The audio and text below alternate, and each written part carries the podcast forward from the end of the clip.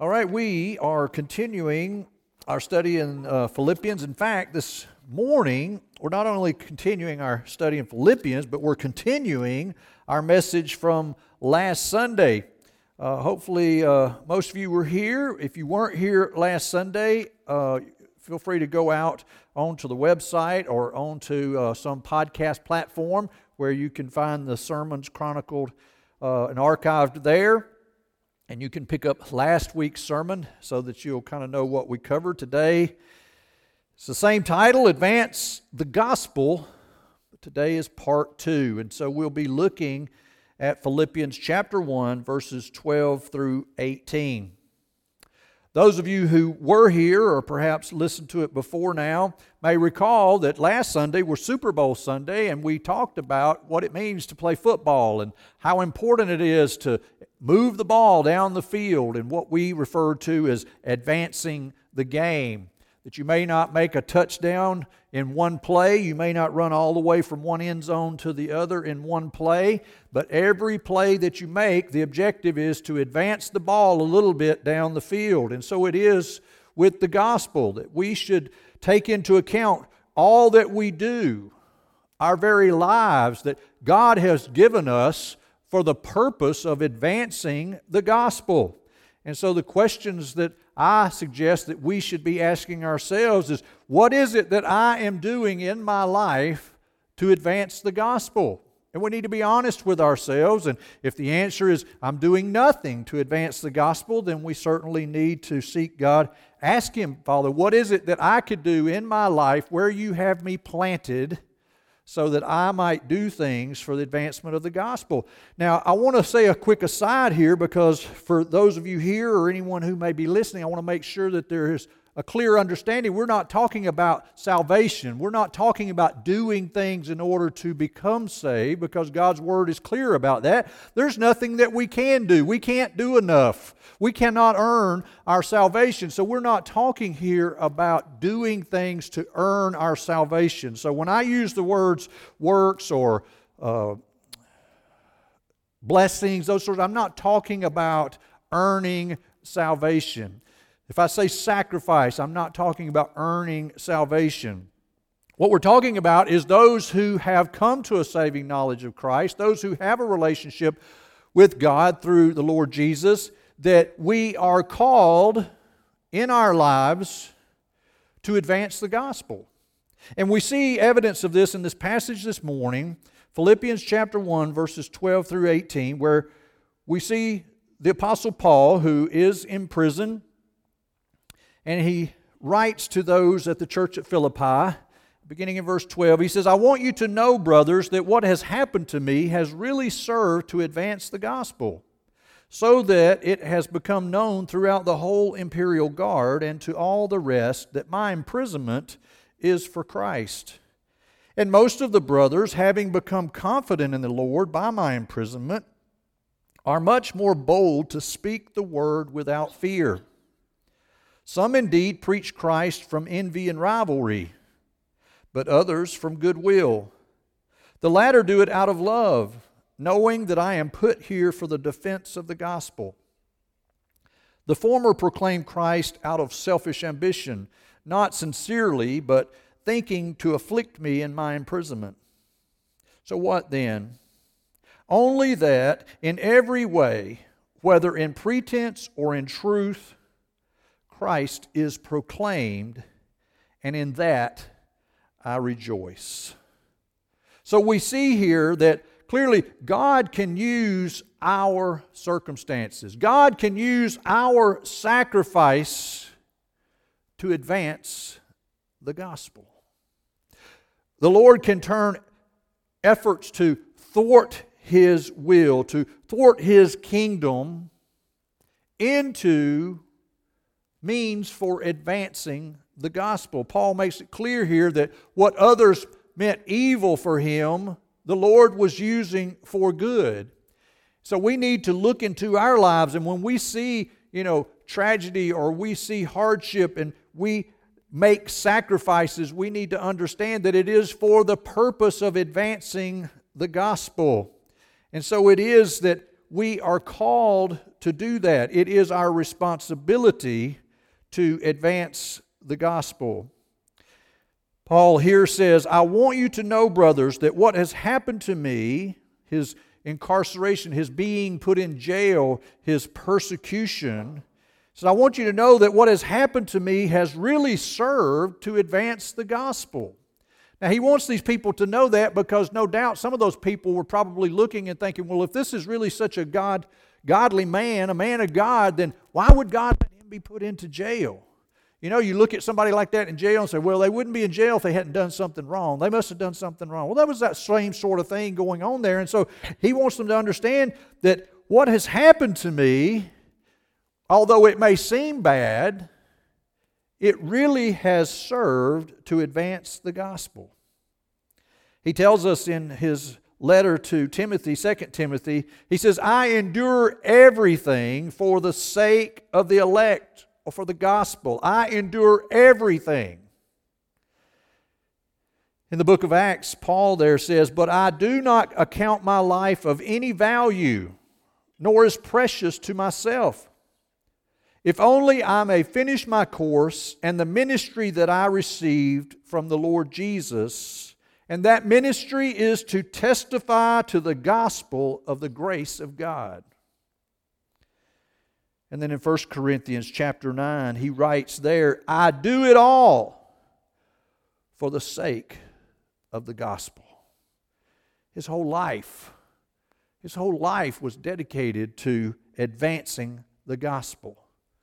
Well, you look at that and maybe say, well, but Pastor, that was the Apostle Paul, right? I mean, that's different. Really?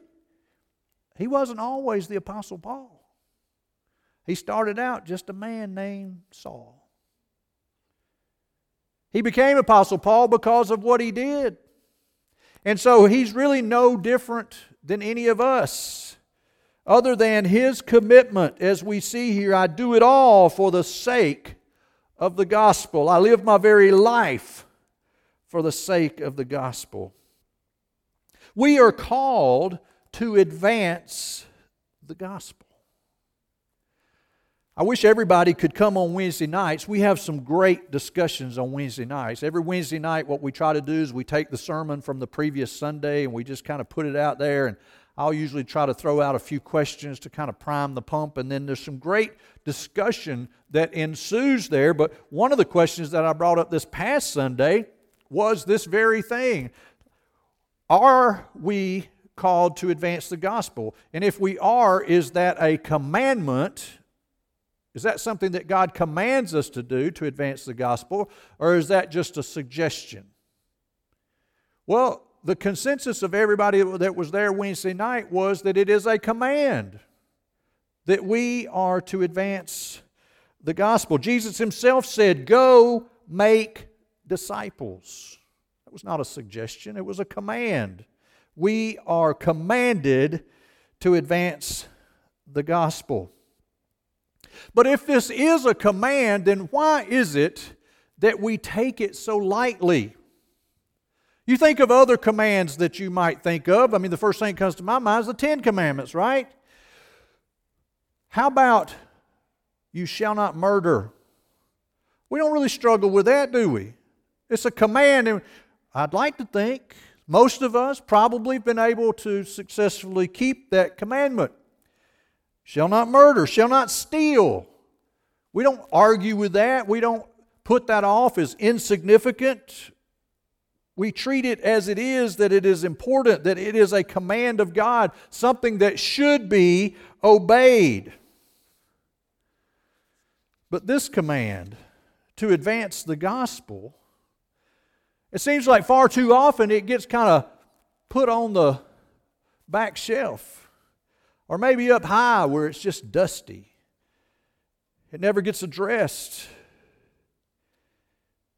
This is one of those topics that probably you thinking maybe you wished you hadn't come today because we don't like to be reminded of our responsibility in this relationship with God.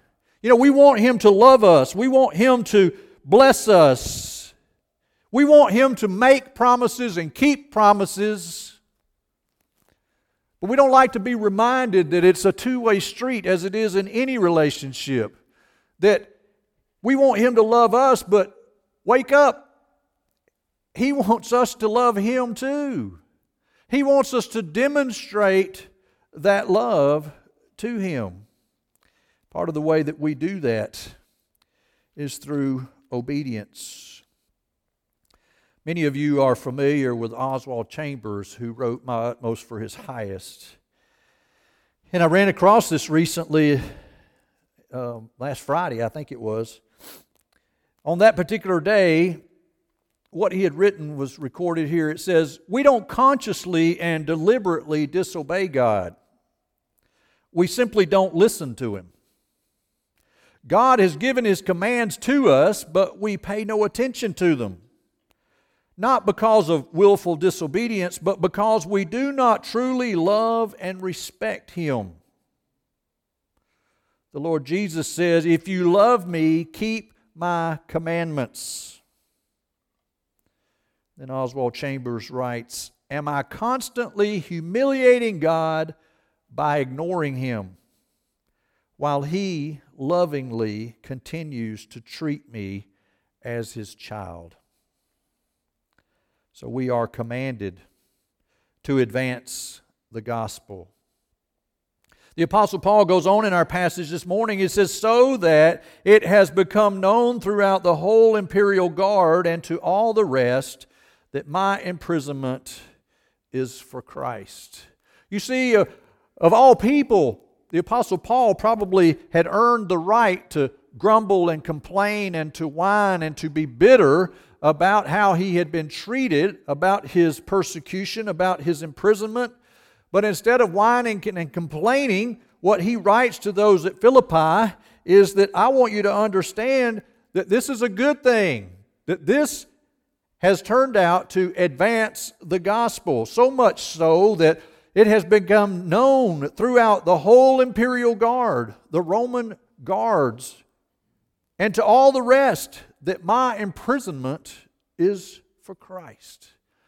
See, Paul didn't see it as a bad thing. He was willingly making a sacrifice because he saw that this sacrifice of him, of himself, was not something to bemoan, not something to whine and complain about, not something to be bitter about, but he even uses the word rejoice that he was glad that because of his persecution, because of his incarceration, that the gospel was known throughout the whole imperial guard.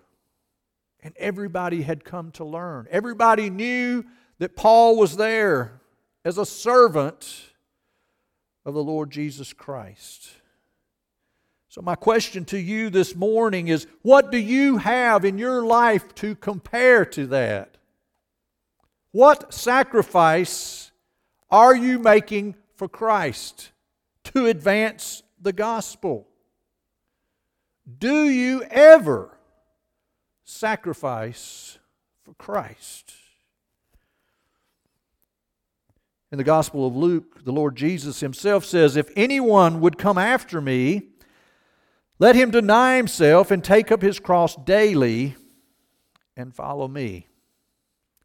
He's called us to a life of obedience, a life of sacrifice when it's necessary, so that we might advance the gospel.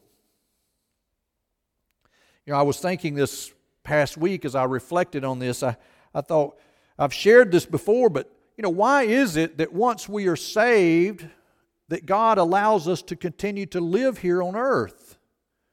Well, arguably, it's because He wants us to advance the gospel.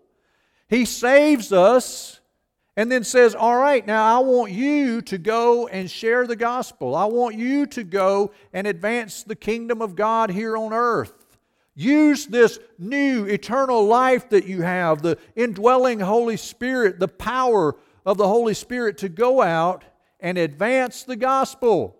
So I would argue that that's one of the reasons that he doesn't snatch us up as soon as we're saved is because we have a reason, we have a purpose to continue to live here on earth. You may recall the Apostle Paul said that he would rather be in heaven with the Lord Jesus, but he says it is better for you that I remain here. Now, most of us would say, I would love to live a long, healthy, and fruitful life. Are you giving God a reason to let you do that? Do you have a reason to continue to live a long life here on earth if you're doing nothing to advance the gospel?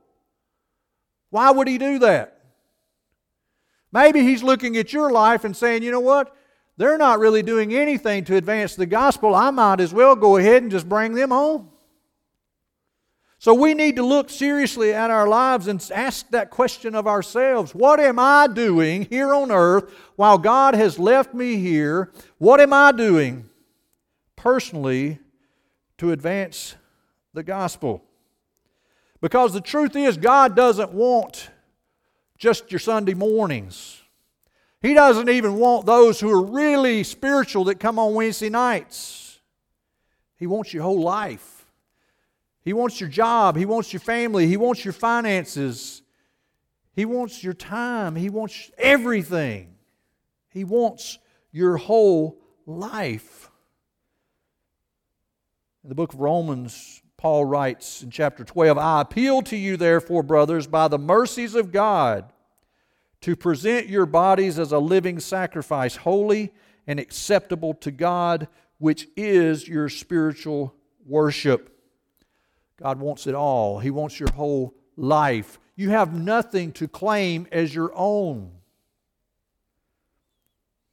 Are you willing to sacrifice your time to advance the gospel? Are you willing to sacrifice your money to advance the gospel? Are you willing to sacrifice your pride to advance the gospel. So I ask you again how is your sacrifice and your suffering advancing the gospel?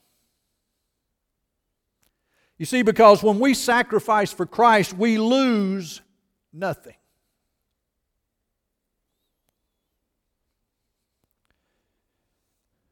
Martin Luther King gave a speech 1957. And in that, he was speaking about the injustices of racial tensions in our country. But he makes a good statement here because in this speech, he speaks of those who are doing evil and those who are called to do good. And what you'll see is that he somewhat challenges or, or, reprimands those who are called to do good because he says there is more at stake here. There is more to be repented of than just those who do evil. The others who must repent are those who are called to do good and refuse to do it. And so it can be for us as we are called, we are commanded to advance the gospel. And if we don't do it, you know, we'll be first to sit around and point to all of those bad people out there that are doing bad things. They shouldn't do that. That's terrible. They're not godly people. But yet, when God commands us to do something, we just glance away. We don't pay attention. We don't listen. We don't obey. And so Martin Luther King says it may well be that the greatest tragedy of this period of social transition is not the glaring noisiness of the bad people, but the appalling silence of the good people. It may be that our generation will have to repent not only for the diabolical actions and vitriolic words of the children of darkness, but also for the crippling fears and tragic apathy of the children of light. It is one of the tragedies of history that the children of darkness are often wiser, more zealous, conscientious, and determined than the children of light. So the Apostle Paul goes on in our text today. And he says, And most of the brothers, having become confident in the Lord by my imprisonment, are much more bold to speak the word without fear. So you see, two things have happened here to advance the gospel. One, by Paul being in jail, he has been exposed to the Roman guard and has been able to both share the gospel and to demonstrate the gospel through grace and mercy toward these guards, such to a point that it has spread throughout all the guard. And, and you know how that sort of thing goes. I'm sure that these guards had families and friends. And so not only did they hear the gospel, but they went out and started telling everybody else about this prisoner that we got over here, this guy named Paul. Man, he's been telling me some really crazy stuff, but it sounds great. You know, I mean, that we can have our sins forgiven, and this is crazy. So, not only was it the imperial guard, but all the others as well were hearing the gospel. And so, that was one way the gospel was being advanced by Paul being in jail and being persecuted. But we see here in this passage that another way that the gospel was being advanced was that those among the believers who had observed Paul in jail under less than optimum circumstances, instead of him being upset and bitter, they see how he is responding, and he's saying, I rejoice in this because the gospel is being advanced. And that emboldened these other people to say, you know what, if Paul can do it, so can I. And I see that, you know, one of the worst things that could happen is being put in jail for my faith, but I see that Paul is handling it. The Lord Jesus is meeting his needs. The Lord Jesus is giving him peace and comfort in the midst of his suffering, and I believe I can do it too. And so, instead of Paul being bitter, he says this is actually good for the advancement of the gospel. And most of the brothers have become more confident and are much more bold to speak the word without fear. The commentarian Matthew Henry in referencing this particular passage, he writes The expectation of trouble for their religion in general perhaps disheartened and discouraged them. It was reasonable that they were afraid about maybe getting arrested and put in jail. But when they saw Paul imprisoned for Christ, they would not be deterred from preaching Christ and praising his name. It made them more bold. The comfort which Paul had in his sufferings his extraordinary consolations received from Christ greatly encouraged them. They saw that those who served Christ served a good master who could both bear them up and bear them out in their sufferings for him. There's something about serving the Lord Jesus when others see the abandon in you and you all maybe have met people like this who clearly are on fire for Jesus and they have turned their whole life over to Jesus and they're like, just whatever, God, whatever it is that you want from me, whatever it is you want me to do, wherever it is you want me to go, it's all yours. And that lights a fire of boldness within us. And so it was with those who observed Paul's response to his incarceration, to his persecution, they were emboldened. There was a fire set within them. There's a wonderful story in the book of Acts that tells of Peter and John and, and the other believers. You may be familiar with the story. Peter and John are on their way to the temple and they encounter a lame man there, and Peter heals that man. And then they took that opportunity and they began explaining to the people about Jesus. Well, the religious leaders were not very happy about that. And so it says in Acts 4 as they were speaking to the people, the priests and the captain of the temple and the Sadducees came upon them, greatly annoyed because they were teaching the people and proclaiming in Jesus the resurrection from the dead. And they arrested them and put them in custody. So Peter and John now have been arrested. And the next day, the religious leaders questioned them and threatened them, demanding that they stop sharing the gospel. Now, these religious leaders don't believe in Jesus. They don't believe he was the Messiah. Couldn't care less. They were just upset because they didn't want anybody usurping their power and their authority. But in verse 13 of Acts 4, it says, Now when they saw the boldness of Peter and John, and perceived that they were uneducated common men, they were astonished. Now get this verse, this sentence and they recognized that they had been with Jesus. They saw boldness, they saw courage in these men, and they attributed it to a relationship with Jesus. They saw that they were bold and they were astonished and they recognized that they had been with Jesus.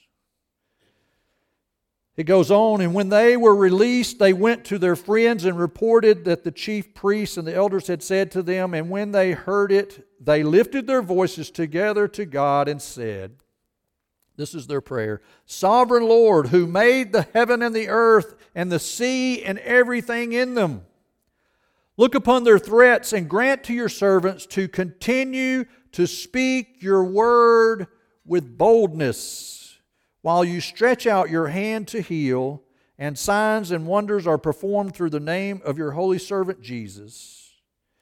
And when they had prayed this, the place in which they were gathered together was shaken, and they were all filled with the Holy Spirit. And they continued to speak the word of God with boldness. Boldness. Instead, they provided opportunity for it to be extended from deep within a jail to the ends of the earth.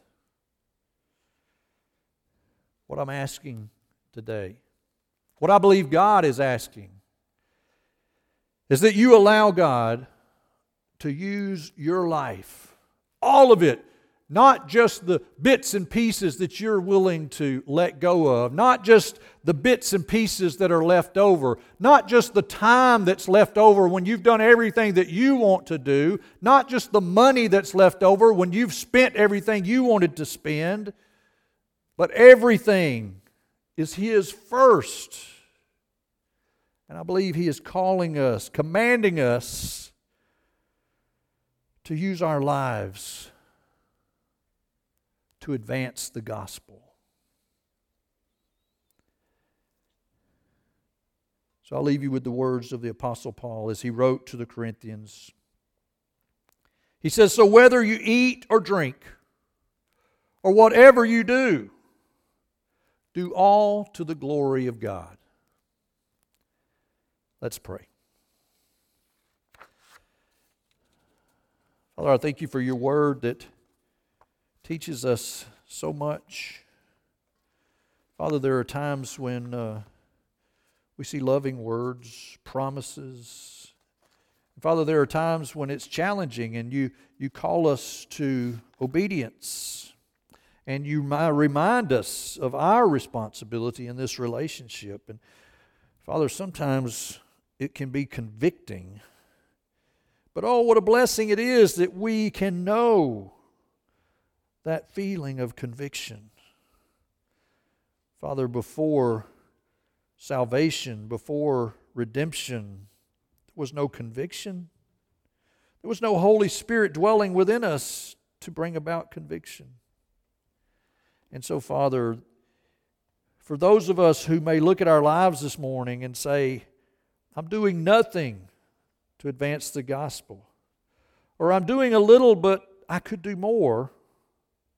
we should rejoice and give thanks that you, Holy Spirit, are, are moving in us, convicting us, challenging us, calling us unto yourself, so that we might become more like Jesus. So for that, I give you thanks. I ask, Father, that you would convict us, that you would point out those areas where we need to do better, those areas where we could and should do more.